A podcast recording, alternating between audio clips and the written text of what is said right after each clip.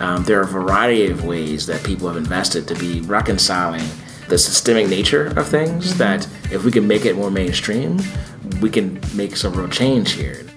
Hello, and welcome to Let's Get to Work, a new podcast series from Red F Workshop. Red F Workshop is built exclusively to help employment social enterprises grow their businesses and increase their impact. And we're excited to create new ways to connect the social enterprise field with inspiring talks that cover the issues we face today.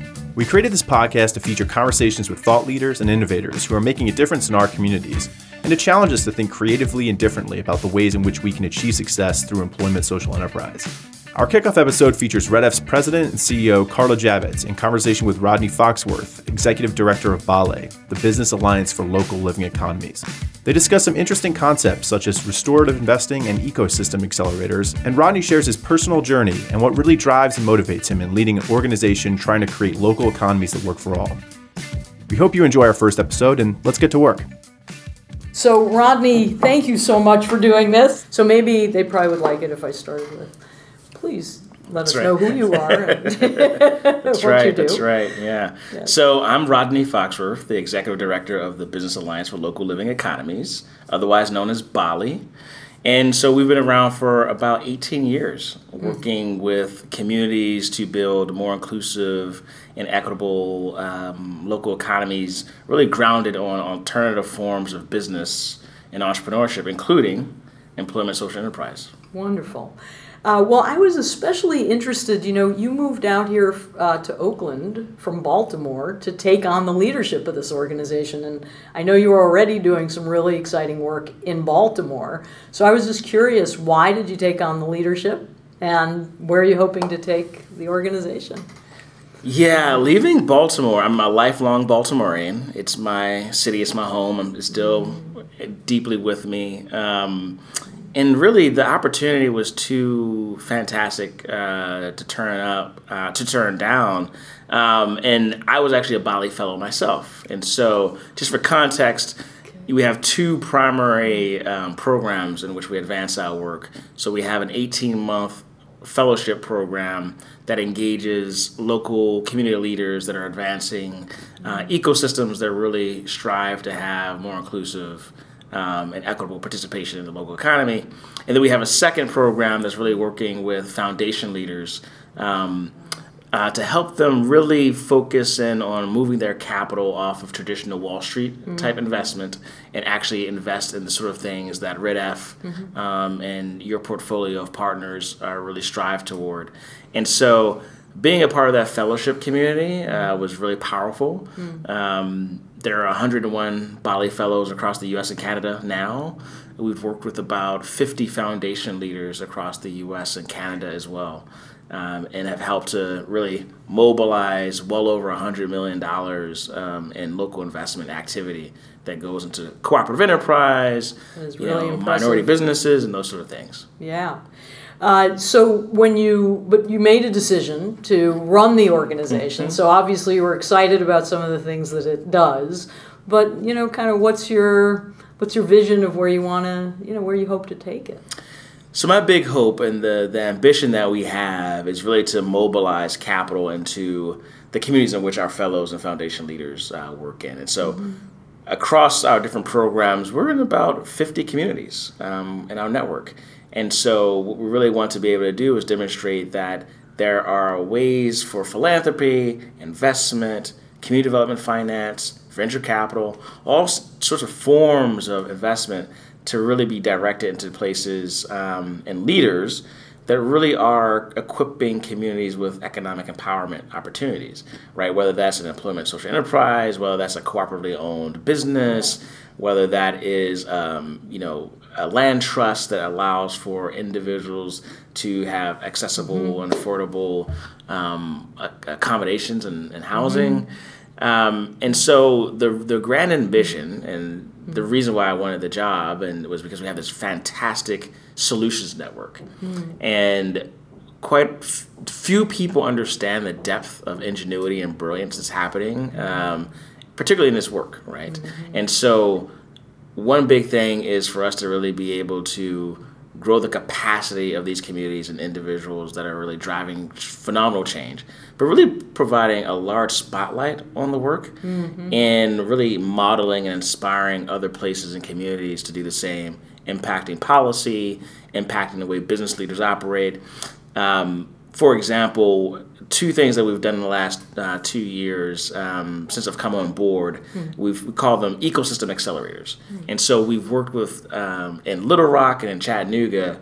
We've organized community stakeholders in economic development, in entrepreneurship, and community organizing, and philanthropy, impact investing, to really focus in and understand what are some of the most promising opportunities and methods that are coming out of the BALLE mm-hmm. network that could be applicable in those communities. Mm-hmm. And so, really helping to organize and orchestrate um, the capacities, places to adapt and adapt the things that come out of our network. And so, we really want to be able to sort of accelerate um, the ability of communities to really adapt what we're doing. Well, as an example, can you you know take us another mm-hmm. kind of level down and maybe those examples you know something you see at the community level that maybe wasn't getting much mm-hmm. air or much help that now through you know the work you're doing you're trying to get some attention to it some resources flowing mm-hmm. give us give us a little flavor on that so a few different examples um, just to, to, demonstrate the kind of the power of the network um, and the ambition of the network, uh, I'm going to talk a little bit about the Runway Project. Mm-hmm. And so the Runway Project was developed by Jessica Norwood, who was a 2014 BALLE Fellow.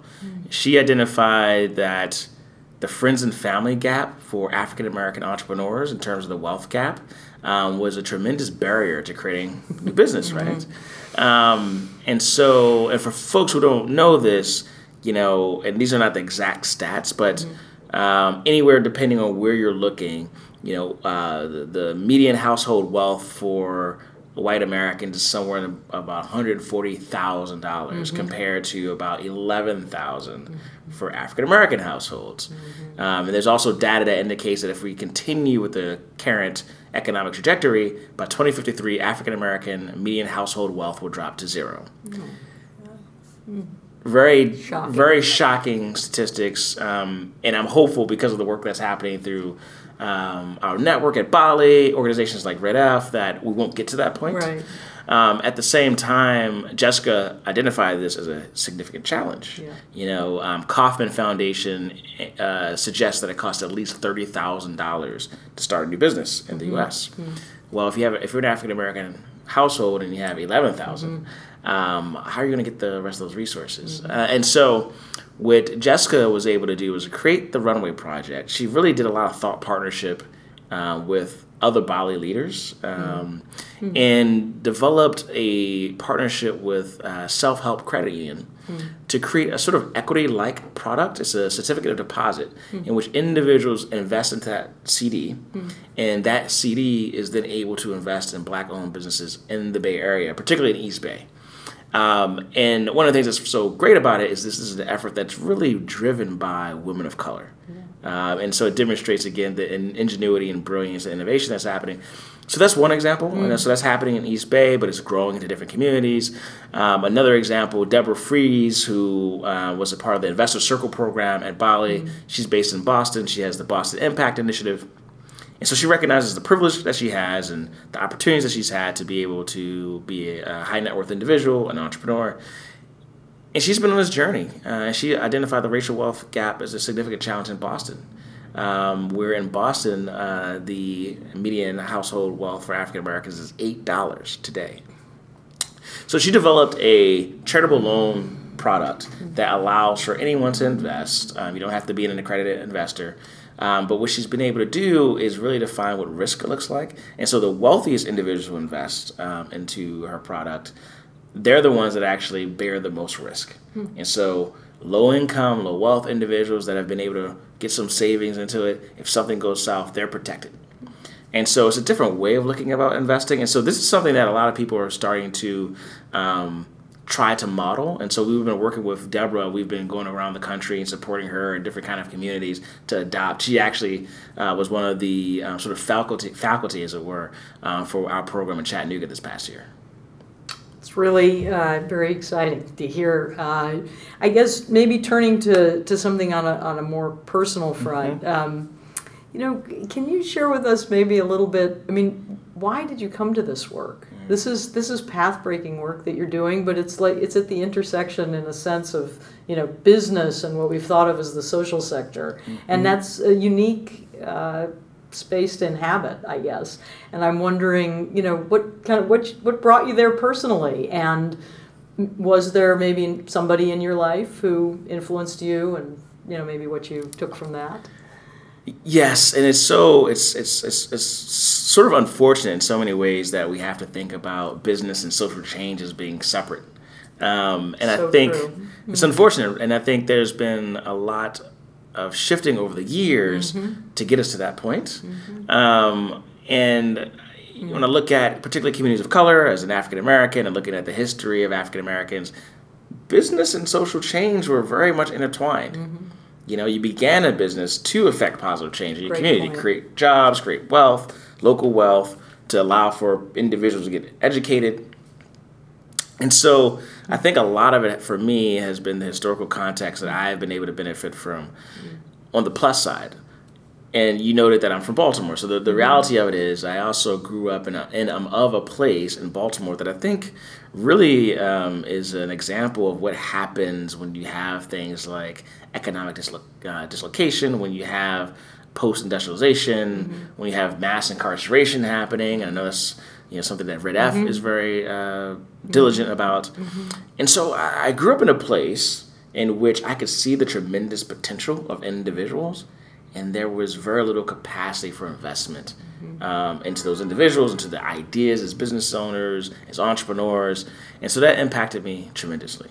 And to be able to be in a position where I'm able to affect and influence how mm. uh, how capital is invested into to these uh, folks, particularly um, under resourced communities of color, is something that is deeply profound for me and as, as many people, um, I was deeply impacted by my family, their mm-hmm. commitment to just being um, dutiful community community leaders, um, and so I've been really blessed to be able to have that opportunity. And as you know, um, to be an African American male uh, to run an organization the size of BALLE as a nonprofit is is a pretty um, that's the word I'm looking for. It's it's it's unlikely, unfortunately, mm-hmm. when you look at the data and statistics. So mm-hmm. um, I take that also very seriously about mm-hmm. what is my role as someone that grew up black and working class from a place like mm-hmm. Baltimore to really be in a position to affect the kind of change that I can work alongside these brilliant leaders to make. Yeah. Uh, really exciting to hear that. I guess um, I'm wondering, you know, you're uh, you, you wrote a blog uh, recently that I think was really uh, sort of challenging the community people who do impact investing or investing of any kind to do what you called restorative investing. Really uh, exciting. Uh, and I guess maybe first, can you explain just a little bit about you know what that is and how you see that as maybe different from traditional mechanisms that have been used for change? So I've, I've been a, um, a, a gentle critic of impact investing because I actually um, am a, a, big believer in innovating for mm-hmm. change. Um, and I think that impact investing has a, tremendous capacity um, for making change. One of the things I think we have to reconcile, particularly as we think about investing in particular, um, is that economies and wealth that's accrued, that significant wealth gap that I pointed mm-hmm. out in terms of uh, white households and African American households, that wasn't a naturally occurring mm-hmm. event. Mm-hmm. Those things did not happen naturally. There were policy deci- policies, decisions that were made. And, and so, as an example, I, I, I like to give the fact that for my own household, um, working poor, working class, my grandfather fought in Korea, Purple Heart, um, but because he was African American, he was denied the GI benefits that were accrued to him. I, I, don't. I think there's many Americans who probably don't are not aware right. of that. That millions of African American servicemen and their families um, were denied the benefits uh, afforded to them um, through the GI Bill Act. That simultaneously helped to build uh, mm-hmm. uh, the white middle class in the United States. Mm-hmm. Um, so that's just one example. We could talk about a number, a host of other examples. Um, there was actually a data point that came out of Brookings from um, Dr. Andre Perry recently that indicates that African American uh, communities, in terms of real estate, are undervalued by I think one 153 billion dollars, and so so I, I, I provide that context because the whole idea of doing well by doing good sounds great. Mm-hmm. Sounds great. Uh, at the same time, we have to reconcile with these moral debts that have accrued, these mm-hmm. moral debts that have accrued, and they're not just moral debts; they're purely economic debts as mm-hmm. well. And so, the idea of restorative investing versus, say, impact investing is to first acknowledge what those gaps are, what those systemic structures have been. How does investment continue to per- perpetu- perpetuate those sort of things as well, um, and then really be mindful of it and create different ways of investing. Um, and again, I say different, and I should say non-mainstream, um, because if you look into you know native communities, if you look into African American communities, look at communities of color. Um, there are a variety of ways that people have invested to be more of a recon- reconciling uh, sort of um, the systemic nature of things that if we can make it more mainstream, um, we can make some real change here. And I think reconciling with those those sort of things, the history that's happening, the things that are occurring today, um, to make it a lot easier for Red F and for our fellows at BALLE to be able to do the things that they need to do. Yeah, so on a practical level, how would restorative investing? I'm an investor. I want to do restorative investing. I want to think about that. What what is it? What am I thinking about? How is that different from Yeah. what I might do otherwise? So I, I, I- like to say so. I, I, again, Runway Project and the work that Deborah Frieze is doing in Boston are two examples of it. Um, and so for Deborah, it's a simple thing. It, it, and it's a small thing, but it actually means a lot. When she is when she develops a fund that allows anyone to invest in it, and if you're low wealth and something goes wrong, you're protected because the person with the most uh, most wealth is actually the one likely to be able to have the most risk tolerance, rather than again looking at this low wealth individual um, and s- and saying equal accordance as this wealthier individual. So that's a small step to really protect the risk um, for a low wealth individual. For Jessica Norwood and developing um, the Runway Project to really have a product, a financial product that recognize the equity gap for African American entrepreneurs. So those are two examples are very, think, real, and those are active opportunities for people to invest in, right? Um, Thousand Currents is doing great work as well in this area, where they've really created sort of a financial commons that allows for rather than the investor having the most power and making all of the decisions on terms, it's actually done in concert with investees. And there's a relationship building, um, a proximity to each other to recognize that capital is not king. um, it's actually uh, we should be prioritizing people and planet, and so I think those so those are three actual opportunities for individuals to invest in. Thousand Currents has an impact fund that doesn't operate as an impact fund. It's really restorative investing. Um, Runway Project um, is is, is is raising money. Um, the Boston Impact Initiative is also raising money as well. So there are opportunities for folks to invest into. Yeah, I mean, you're and you've laid out a pretty explicit challenge, and I think it's it's uh, you know clear by that response that you know some this is about giving up some things, right? Uh, so in this example, you know maybe a wealthier individual is taking greater risk, so they're giving up some protection from risk disproportionately, maybe to people who, as you as you say, you know, can't really afford to take right. on that kind of risk, which makes makes sense. Uh, but that's a hard equation. I mean, as you well know, I mean, we we are as human beings not terribly uh, excited to to to, uh, to give something up that you know, uh, if we don't have to, I Yeah. guess. And so, I mean, I guess I just wonder as you're out making this case, um, it sounds like one thing you're trying to do is essentially, uh, uh, you know, make make kind of a, a reasoned case for it, and then demonstrating that there are opportunities to do this and to, to do it effectively and do it well, and that that makes eminent good sense. I guess I just wonder as you're uh, you're engaging or your network is engaging with others and really trying to penetrate and have this influence. What do you, you know, what are the what are the best arguments? Or what you know it, those of us perhaps in the employment social enterprise field or others who want to be allies to that kind of thinking ha, you know what are the what are the uh, arguments that we make? You know it's it's uh, thank you for that question. It's i mean it's a challenging conversation to have even with individuals that are of the most well intent mm-hmm. and uh, a couple of things that i think about in terms of setting the stage and in, in mm-hmm. the conversation so I, I, told you about that. I pointed out that data point about African American median household wealth dropping mm-hmm. to zero if economic trajectory continues by 2053.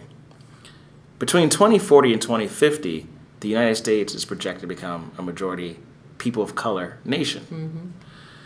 We typically look at these dynamics and say, wow, that's a challenging problem for African Americans or Latinos or mm-hmm. other communities of color. The reality is, what will the United States economy look like when the majority of people in the nation mm. have negative net worth. Mm. If I'm a business owner, if I'm a long term investor, if I'm someone thinking about the future of my grandchildren, mm. thinking mm-hmm. about the, the prospects of livelihood, and again, this is not that far away, mm-hmm. right? Um, then we have to really reconsider that we're actually the question around giving something up when I don't have to. Mm-hmm. The reality is we're all going to be impacted. Mm-hmm. It won't just be African Americans. Mm-hmm. It won't just be Latinos. It won't just be mm-hmm. communities of color. Mm-hmm. Um, mm-hmm. unfortunately, those communities will get the will be the most adversely impacted, of course.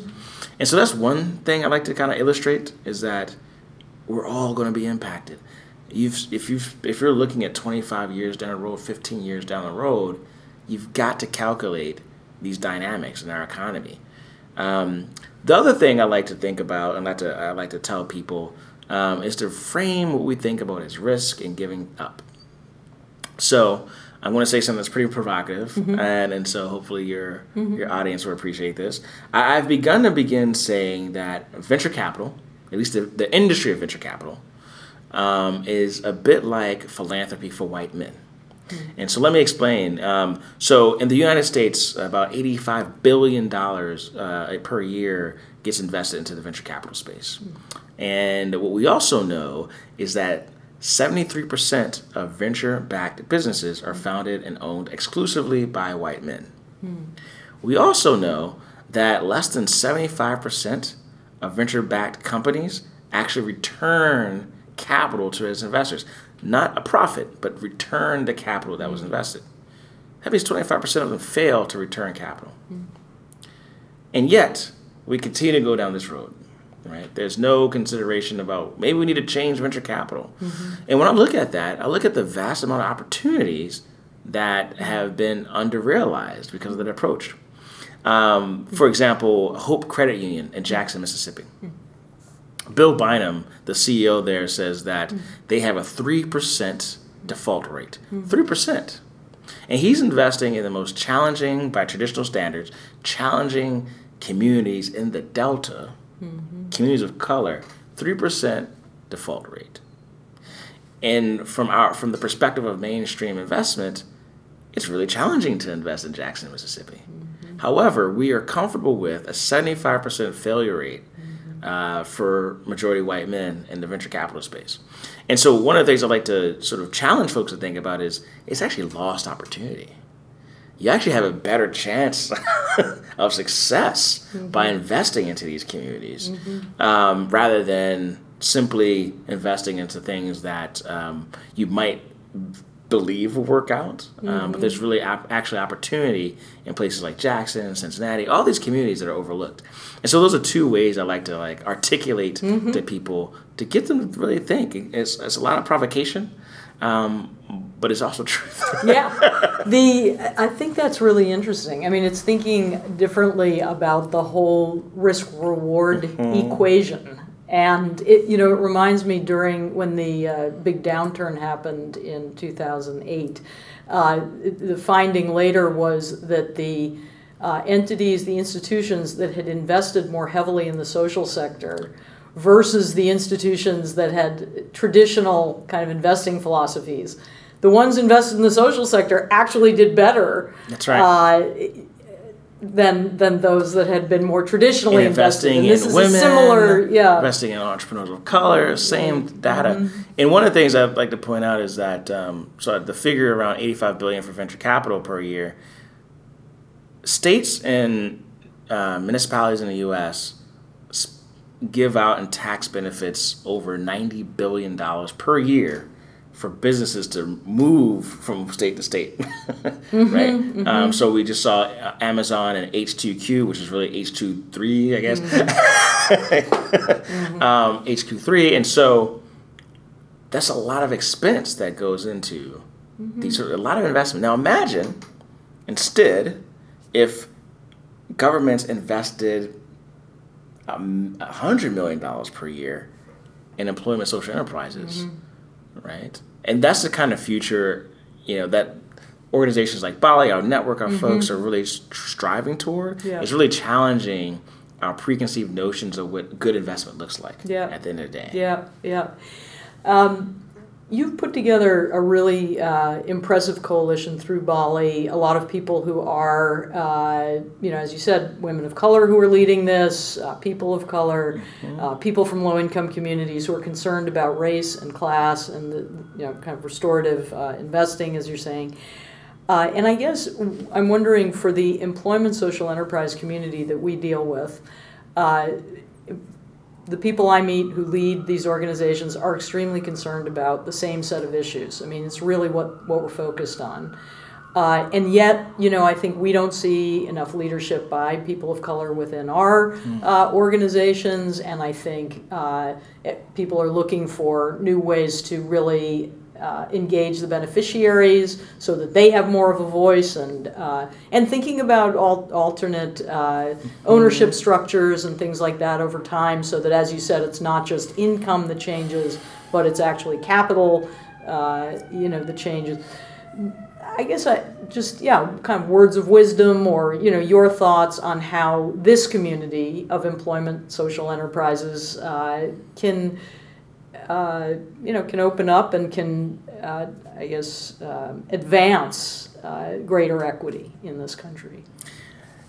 Well, first, I mean, the fact that employment social enterprises exist is one effort. Yeah, it's part of it, It's clearly, the in and of effort, right? In and itself. of itself. Right. In and of itself, because when you're looking at the conditions, particularly, and you know, I mean, my, a lot of my background came from um, working with uh, tremendous social enterprise organizations like Humanim in Baltimore, yeah. um, and creating inclusive and equitable job opportunities and Yep. down the line wealth So opportunities. right. And, and so I think one of the things, and Humanim is actually a great example of this. Um, and so I'm going to go outside the BALLE community to get, cite an example. Humanim is a white-led institution. Um, they're about a fifty million dollar a year not-for-profit focused on human services. What they've been able to do, though, is leverage their social capital to build the capacity for, for mm-hmm. example, minority-owned businesses, mm-hmm. right, to really support this um, mm-hmm. ecosystem, and it's it's mutually beneficial. They're looking to place individuals in employment if they support a thriving business uh, that's African American owned that is willing to hire. Yeah. Not only willing to, but for example, the, the example I'm thinking of, this business was founded by individuals that had been in prison, right? Um, and so they not only were willing to do it, they wanted to do it. And I think the the capacity for a lot of the institutions that you're talking about is sort of incubators and um, really leveraging their institutional capacity to support the growth of some of these enterprises. I think the one of the biggest challenges, to your point, um, in terms of having a more inclusive and equitable social uh, enterprise sector, particularly around employment. Um, the same challenges that are faced uh, for a small business, African American business owner in terms of getting capital is the same. Mm-hmm. It's, it's actually just as difficult, if not more so, for these mm-hmm. employment social enterprise operators. And so having institutions that have demonstrated some level of success to be able to be partners, to drive procurement opportunities, mm-hmm. to really think about supply chain opportunities. These are a lot of things that we're seeing in the BALLE network, for example, right? Leveraging institutional capacity to provide procurement opportunities for individuals of color from low wealth backgrounds to really be able to thrive as entrepreneurs and small business owners. So I think the the, the employment social enterprise community can learn a lot from that. Mm-hmm. You know, we're again we're open to having more and more dialogue, and actually we want to have those dialogues, right? Um, and to be able to support. And fascinating enough, and when I look at um, some of the work that's happening in Boston with um, Deborah Frieze, but also Aaron Tanaka, who's a BALLE Fellow, um, the Center for Economic Democracy, and his uh, the Boston Ujima Project. A lot of the businesses that I'm working with are in fact employment social enterprises, and so um, run by folks of color. Um, not oftentimes not not for profit. Um, but for-profit employment social enterprises. So I think there's uh, there's a lot of opportunity, Opportunity there. there, yeah. Um, because I think Agree. you know I think there's a lot of opportunity there because the impetus I believe is to start a for-profit, uh, which is great. That's diversity. And so I think really need putting the, putting those communities together um, is is I think a welcome challenge. Yeah. Quite frankly. Terrific. Uh, just a couple more. Uh, so, uh, I guess I'm wondering, you know, uh, your uh, challenge that you're trying to take on, uh, you're emphasizing race, and for obvious reasons, given the statistics that you've quoted, and uh, it, you know that's um, uh, it makes a lot of sense. I guess I'm wondering there are also issues clearly that you're dealing with that have to do just essentially with economics, and obviously there are segments of the white community who have also right. experienced disinvestment, uh, no job prospects, very low wealth, generations of no wealth, you know, things like that. And I guess I'm just wondering within your network, you know, how do you see that? Ha- You know, what's happening around that, or what's interesting, instructive about? Absolutely. So one of the things that and and and you know so talking about race is really important. It's not the only thing that we do. Right. Um, it's really important within the American context in particular. Um, and yet we are, for example, our current our, our fifth cohort of fellows um, is focused on rural communities. Um, and so about ha- half are people of color and indigenous. Um, but we have a particular focus um, on rural communities. About 25% of our network represents rural communities. Um, and, and so you're going to so folks in Appalachia, and folks in the middle country, people in the South, you know, um, Little Rock, Arkansas, Chattanooga, um, and so I, I bring this up to say that it's not exclusively a question about race. Um, it's a question of economic justice or in, or injustice, um, and. Communities of color, rural and indigenous, are among the most economically exploited um, in this country, and so there's a lot to be shared there. Um, and so, particularly for our the folks in our foundation program, a lot of them work in communities that are almost exclusively white and rural, um, or small towns and, and, and white, and face the same sort of challenges, mm-hmm. minus the race question. Mm-hmm. Right? They're see, they're seeing what happens when a business that employed so many people in a small town mm-hmm. closes. Right? What are the opportunities there? What do you do as a community foundation when two of your biggest employers are no longer available? You know, how do you generate economic activity that's inclusive of you know individuals who might not have gone to college, you know, who may have been working class or middle class for some time but don't have generational wealth um, to support them. So these are a lot of these are questions that are alive across our network. So it's not limited to communities of color. Um, so that's a great point of emphasis. And I think one of the beauties about the BALLE network is that we really are focused on the most economically marginalized communities, whatever race or, or, or, or region. Um, and of course, those dynamics become different when you bring in race into the equation. Yes. And so, what I'm really particularly, um, even for myself as a development as a leader, most of my work across my career, actually exclusively my work across my career, has been focused on urban communities, uh, urban communities of color.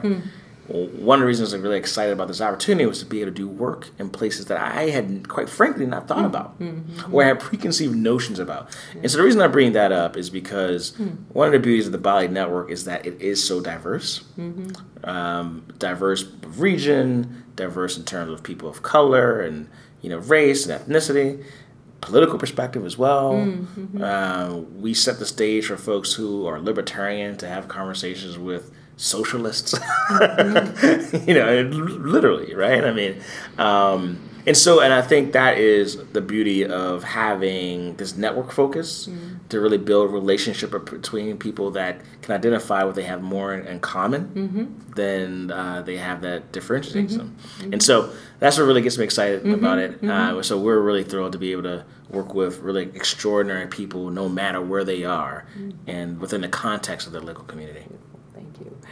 Um, second to last, uh, what what have been the hardest things about taking on this job so far, and the best? Well, one of the most difficult things is that so we're we're really we're really pushing at the edge, right? And you know, we've had this conversation where after all these years, people are still thinking, "What's an employment social enterprise?" As a foundation, how do I support that? You know, all these years later. So that's the most challenging thing, hmm. is that people, f- for all sorts of reasons, think there are only particular ways of making change. Hmm. The only way, for example, for you know um, Queens, New York, to revitalize and have job opportunities is by handing out billions of dollars to Amazon, hmm. right? That's the only way to do it. Mm-hmm. Um, and so that is the most difficult thing to be able to challenge yet educate and be a steward and supporter of individuals, communities, and institutions that are really stuck in paradigms that haven't been working for decades. One could argue they never did. Uh, because they've been only leading to inequality, and we can go through that whole laundry inclusive. list. Right? we can go through the whole list. They, it worked for some people, and it, a few people, and didn't work for mm-hmm. everyone. So that has been the most difficult mm. thing. And that's, but that's the work. Mm-hmm. That really is the work. Mm-hmm. I think that uh, we oftentimes forget that having phenomenal programs, we need to do that. Mm-hmm. But really, it's about changing minds and mm-hmm. ideas, mm-hmm. creating new ideas that can penetrate and resonate with people, so they can shift behavior. So that's so that, but that's the challenge, and that's the work. And I know that you know all about that. Um, but obviously, the most the most exciting thing has been able to work with the most outstanding innovators that I've ever. I left a place um, in Baltimore that I had dedicated my professional and personal livelihood to um, because of the brilliant innovators in the BALLE Network. Um, I get to wake up every day um, knowing that my job is to help resource and advance the work of people like Jessica Norwood, people like Aaron Tanaka, Deborah Frieze. Oh, this is a wonderful array. I mean, there's 101 fellows. um, and, and within that, no, not within, but even beyond that, even more leaders that work alongside those leaders that I get the opportunity to work with. Um, and so it's deeply inspirational. Mm-hmm. And it, it gives me a sense of renewed optimism and hope mm-hmm. that things can change. Mm-hmm. Um, they have to. But I believe oftentimes, what I, one of the things I get from foundations and investors, Rodney, you keep telling me that things can change, but where are the opportunities to do that? Well, here's 101. Here are 101. Make it Here real. are 50 communities Right. they can invest in. There, there's no shortage of working models and ideas and ways of doing this work. Um, it's a question of changing beliefs. Yeah, I think uh, one thing that's been exciting, at least from my perspective, watching your you have a position of leadership and you have influence, and as you're saying, this is you know in part about changing people's kind of minds and hearts. Uh, and to do that, you have to articulate a different vision. Certainly, uh, opportunities then to execute on that, which you're doing. But I think even just conceptually, just what you've put out there with this idea of restorative investing, it, it it's a framework. It's a way to begin a conversation that I think does sort of challenge what the norms are uh, in a different way. And I, I think the um, argument you were making earlier about thinking about risk and reward differently. I mean, we, I think at REDF early on, we made that argument sort of around this notion of social return on investment.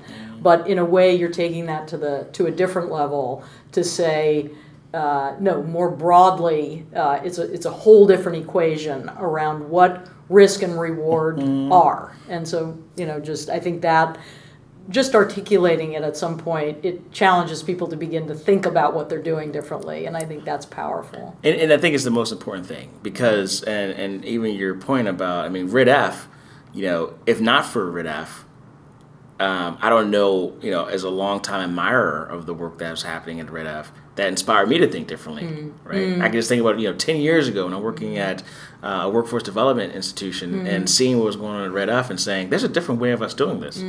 It's really important for people to understand that ideas are important, and we mm-hmm. all and we and the actions, you know, restorative investing is a concept. You know, I didn't invent that in isolation or invented it really at all. I mean, it was, you know, think about uh, particularly women of color like Amaka Agbo, who's here, in, who's in Oakland, um, and her and her work around restorative economics and Alfa Demmellash and and, uh, and and thinking about rising tide, capital. There's this. This is what happens when you have an exchange of ideas. Um, that then things start to click, and you can mm-hmm. inspire and motivate and figure out new ways of doing things. And quite frankly, this has always been the case, mm-hmm. particularly in the U.S. Mm-hmm. Right? Um, it wasn't always so that we accepted inequality in the way that we accept it today. Those were ideas that began to happen in Chicago school, and I mean, there's a whole history. And so, it's possible for us to think about it something differently. yeah, absolutely. Uh, yeah, and I think it's exciting. I mean, as you said, you know, a lot of these concepts we exchange with each other, we learn from each other, and in a way, that is the base of BALLE's activity: Mm-hmm. is to bring together these different kinds of networks so they can expose one another to the concepts and, and try to promote right. them. Uh, so maybe just to wrap, uh, a uh, last question you know, it's five years from now, or take your time horizon that you want. You know, what's the what's the New York Times headline that on BALLE, uh, where you feel like we've really we've really a- achieved what I came here to to get going. Yeah, so I'm gonna I'm gonna try to make it as practice. Thinking about headlines, right? Yeah. So I mentioned before, eighty-five billion dollars annually invested to venture capital. Um, most of that actually doesn't uh, return capital. Donor advised funds, one hundred and ten billion dollars under management now today. So what I would like to see five years from now, it's ambitious, but I'd like to the headline in New York Times being BALLE and his community of leaders mobilize fifty billion dollars hmm.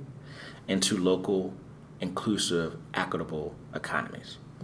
Because the money is there. Mm-hmm. There's no shortage of money. Mm-hmm. It's about how to prioritize and invest it. And so that's the headline that I'm looking for. Okay, I'm going to keep my subscription to the New York Times alive, and I'm going to hope to be reading that five years from now. Thank you so Thank much, you. Rodney. Appreciate Really it. appreciate it. Thanks everybody for listening to Let's Get to Work. To access all of our content and resources to help you grow your business and increase the impact of your employment social enterprise, head over to redfworkshop.org. If you're enjoying this podcast, please consider leaving us a rating and subscribing. That'll help new listeners discover the show. Stay tuned for a new episode next month. Until then, thanks so much for listening, and we'll see you next time.